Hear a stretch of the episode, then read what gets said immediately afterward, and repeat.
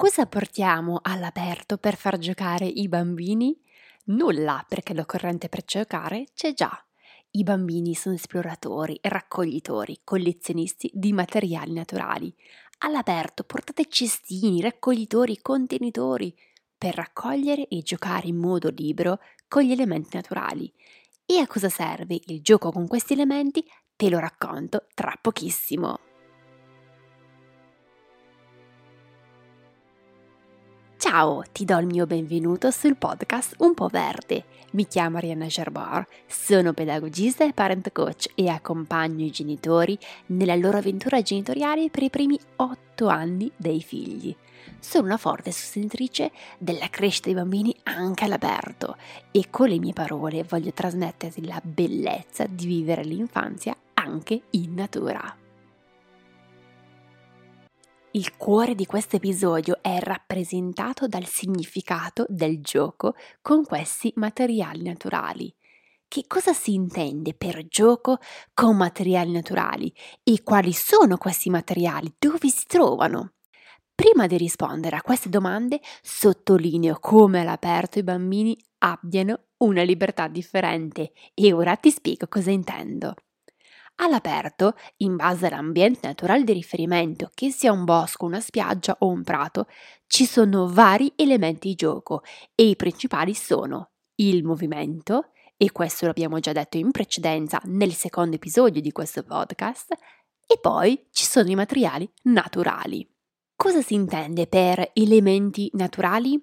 Sono tutti quei materiali che troviamo in un ambiente naturale e sono specifici di quel determinato ambiente. Ad esempio, al mare si trovano le conchiglie, la sabbia, l'acqua, nel bosco si trovano le pigne, il muschio, le foglie, le ghiande, la corteccia, i rami. In campagna troveremo le foglie, i sassi, la terra, i semi, i fiori. Ecco che sono tutti quei materiali che si trovano in modo naturale all'aperto, cioè che fanno parte dell'ambiente, si possono trovare ovunque all'aperto e in base a dove siamo cambiano in base all'ambiente naturale di riferimento e questo aspetto è molto arricchente perché ogni ambiente porta con sé dei nuovi stimoli per i bambini. Questi materiali naturali sono importanti perché costituiscono gli elementi di gioco dei bambini quando sono all'aperto. Sono materiali che stimolano il pensiero magico dei bambini, che stimolano la loro fantasia, la loro immaginazione. Ogni bambino può scegliere con cosa e come giocare.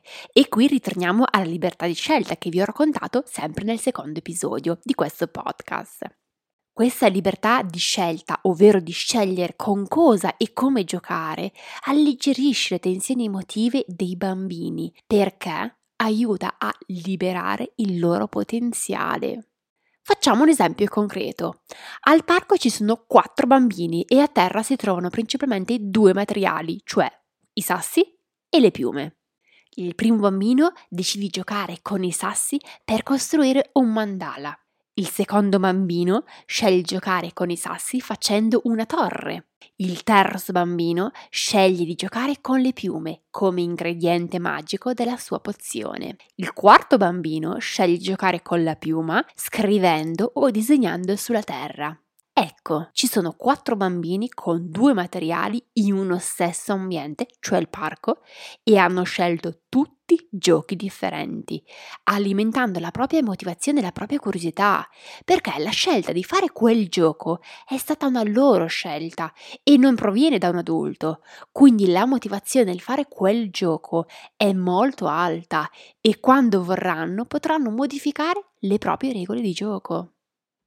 Questo esempio di gioco dei bambini con questi due materiali, cioè il sasso e la piuma, è molto semplice e accade in modo davvero frequente, basta osservare un po' i bambini al parco, in un bosco, al mare, con che cosa giocano, cioè con gli elementi naturali. Ma spesso noi adulti diciamo è solo un sasso, è solo una piuma, è solo una conchiglia e soprattutto diciamo a casa hai mille giochi. È vero che i bambini di oggi hanno tanti giochi, tanti stimoli, ma quel sasso o quella piuma che può trasformarsi da ingrediente a penna, da bacchetta magica a mestolo, da un pezzo di un mandala ad un bastone. Ciò che voglio intendere è che questi materiali naturali hanno una specificità molto interessante, cioè il fatto di non avere una struttura, una struttura precisa, una struttura rigida. In natura hanno la loro struttura, la loro funzione ben precisa, ma per noi umani la foglia, il sasso, la pigna, il ramo è un materiale destrutturato che permette ai bambini di scegliere il come usufruirne. E ogni volta il gioco può variare perché i sassi che incontrerà un bambino saranno uno diverso dall'altro e gli stimoli quindi saranno nuovi. E sappiamo quanto i bambini adorino raccogliere i sassi riempiendosi le tasche. Hai mai sentito parlare di gioco destrutturato per i bambini? È molto affascinante perché lascia ai bambini la libertà di scelta, la libertà di fare e nello stesso tempo allena la flessibilità, la creatività, la fantasia e l'immaginazione, che sono tutte qualità molto importanti per la crescita dei bambini. Ad esempio, con la creatività si modifica la nostra realtà ogni giorno, creando nuove soluzioni, nuovi modi di affrontare o di vedere la realtà. E la creatività va coltivata e stimolata e non inibita o spezzata.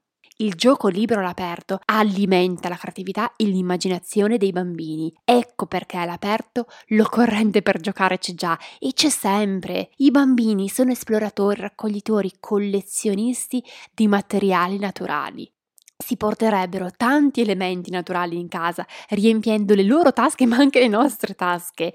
E allora potete procurarvi un cestino per le vostre passeggiate in mezzo alla natura. E qui faccio una precisazione. Generalmente si possono usufruire quei materiali che sono già terra, come le foglie, le pigne cadute dagli alberi, i sassi, la corteccia per terra, i semi, i fiori, i frutti secchi senza andare a staccare dal mondo vegetale ciò che è ancora vivo. Dipende dalla situazione, perché spesso i bambini vogliono raccogliere i fiori per regalare al genitore o per creare una torta di fango. Insomma, ciò che voglio trasmettere è proprio il fatto che si possa trovare un buon compromesso in modo da non far sradicare tutti i fiori, tutte le foglie da un albero, anche perché questo fa parte di una sensibilità e di un rispetto per l'ambiente che inizia fin da piccoli non diamo per scontato il gioco libero con materiali naturali, sottovalutandoli e senza dargli importanza, perché attraverso questi materiali di gioco i bambini conoscono il mondo. È una modalità di esplorare e di conoscere il mondo vegetale ed animale, imparando a conoscerlo e a rispettarlo, prendendosene cura. In più, l'esperienza di gioco con un sasso, un ramo, una corteccia o con del muschio è un'esperienza sensoriale perché all'aperto i sensi sono molto più coinvolti.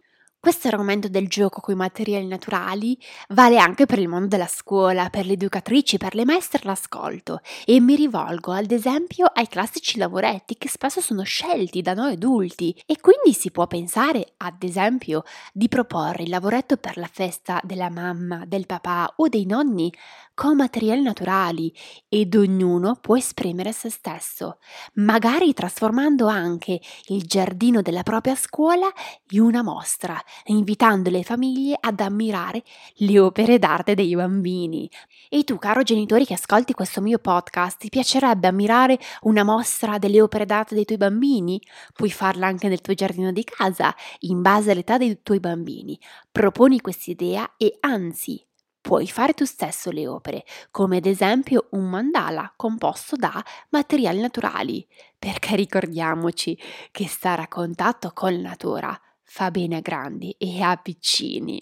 Ecco che siamo arrivati alla conclusione di questo episodio, che è esploso di creatività dei bambini, di materiali naturali e di come stare all'aperto alimenti il pensiero magico dei bambini, grazie al gioco libero con questi materiali naturali la libertà di giocare, la libertà di scegliere la modalità e la tempistica con cui giocare, i materiali naturali come materiali destrutturati, la potenzialità di questi materiali di alimentare la creatività e l'immaginazione dei bambini. Episodio dopo episodio l'intento è farti cogliere le potenzialità e le opportunità dell'ambiente naturale come risorsa educativa. E questo vale sia in famiglia che nella scuola, perché spesso diamo per scontato la semplicità e la bellezza che abbiamo attorno a noi e invece dobbiamo iniziare a trasmetterla ai bambini.